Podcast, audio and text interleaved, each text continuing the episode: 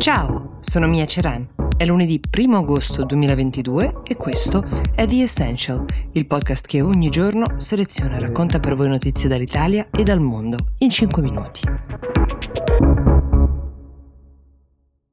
This episode is brought to you by La Quinta by Wyndham.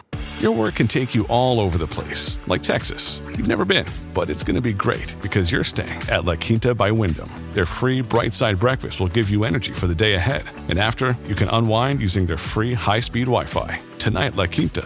Tomorrow, you shine. Book your stay today at lq.com.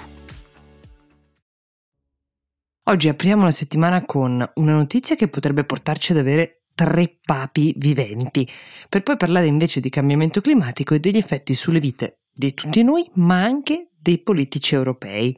La settimana scorsa Papa Francesco è volato in Canada, aveva un appuntamento importante con eh, delle vittime di abusi che si sono perpetrati per anni in alcuni collegi cattolici, ci teneva ad esserci, a dare un segno di pentimento da parte di tutta la Chiesa. Pochi giorni dopo però il pontefice ha anche ammesso di essere stanco, di non essere forse in grado di tenere questo ritmo a 85 anni, di non avere più le forze per viaggiare come vorrebbe, come il suo ruolo impone, ma come il suo progetto di riforma in realtà impone.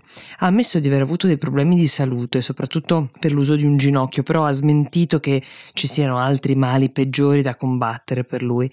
E poi la rivelazione shock. Papa Francesco potrebbe ritirarsi qualora dovesse ritenere di poter servire meglio la Chiesa in un'altra veste e soprattutto senza tutti quei viaggi, quegli spostamenti. Subito sono partite anche le speculazioni, qualcuno parla di una trama addirittura contro Francesco tessuta da coloro che nella Chiesa non hanno mai apprezzato le sue scelte radicali e il suo modo di comunicare, ma lui stesso ha detto non sarebbe certo una catastrofe se io mi ritirassi. I papi cambiano, può accadere. E cosa accadrebbe veramente se lui si ritirasse? Ricorderete bene che cosa è accaduto nel 2013 davanti al mondo che è rimasto sgomento quando a dimettersi dal ruolo di Papa fu Benedetto XVI, Papa Ratzinger, cosa che fa ipotizzare che tra qualche anno potremmo avere addirittura tre papi in vita simultaneamente se poi passasse il concetto che il papa può anche andare in pensione, cambierebbe proprio il modo di percepire questa figura, soprattutto per i fedeli, diventerebbe forse una figura più umana, più terrena, più consapevole della propria fragilità, non solo un potentato esercitato vita natural durante, ma un mestiere che come tale ad un certo punto finisce. Se poi anche Francesco dovesse veramente andare in pensione, bisogna vedere come vivrebbe questa nuova condizione. Ad esempio, Papa Ratzinger ha continuato in questi nove anni a vivere in Vaticano, a vestire di bianco, a farsi chiamare Papa emerito, mantenendo quindi una parte di simbologia e di attività legate all'incarico che ha ricoperto. Qualora i papi in pensione diventassero più d'uno, è chiaro che ognuno però potrebbe vivere questa nuova fase della vita in maniera diversa. Intanto, mentre un'alluvione violentissima ha sommerso la regione del Kentucky orientale in America, 600 persone sono state salvate in elicottero in gommone, gli sfollati sono migliaia.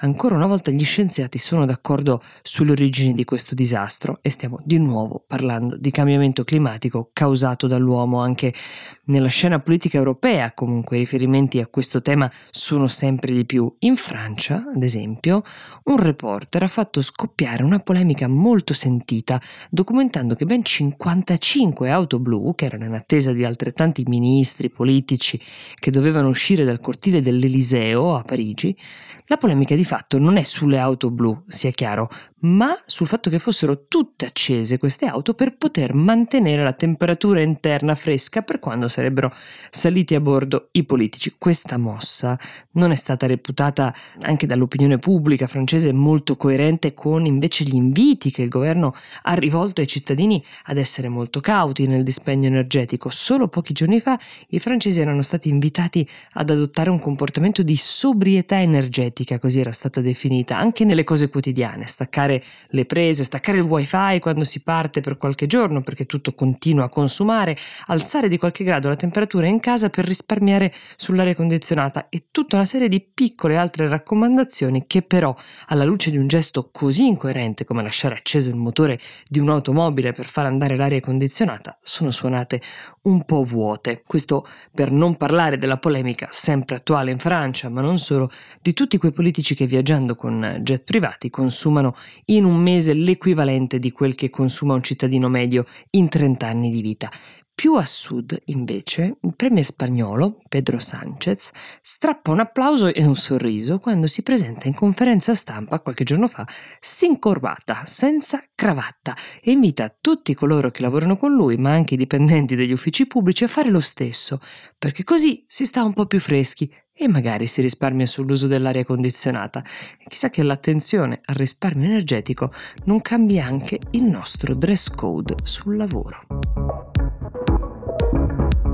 The Essential per oggi si ferma qui, io vi auguro un buon inizio settimana e vi do appuntamento domani.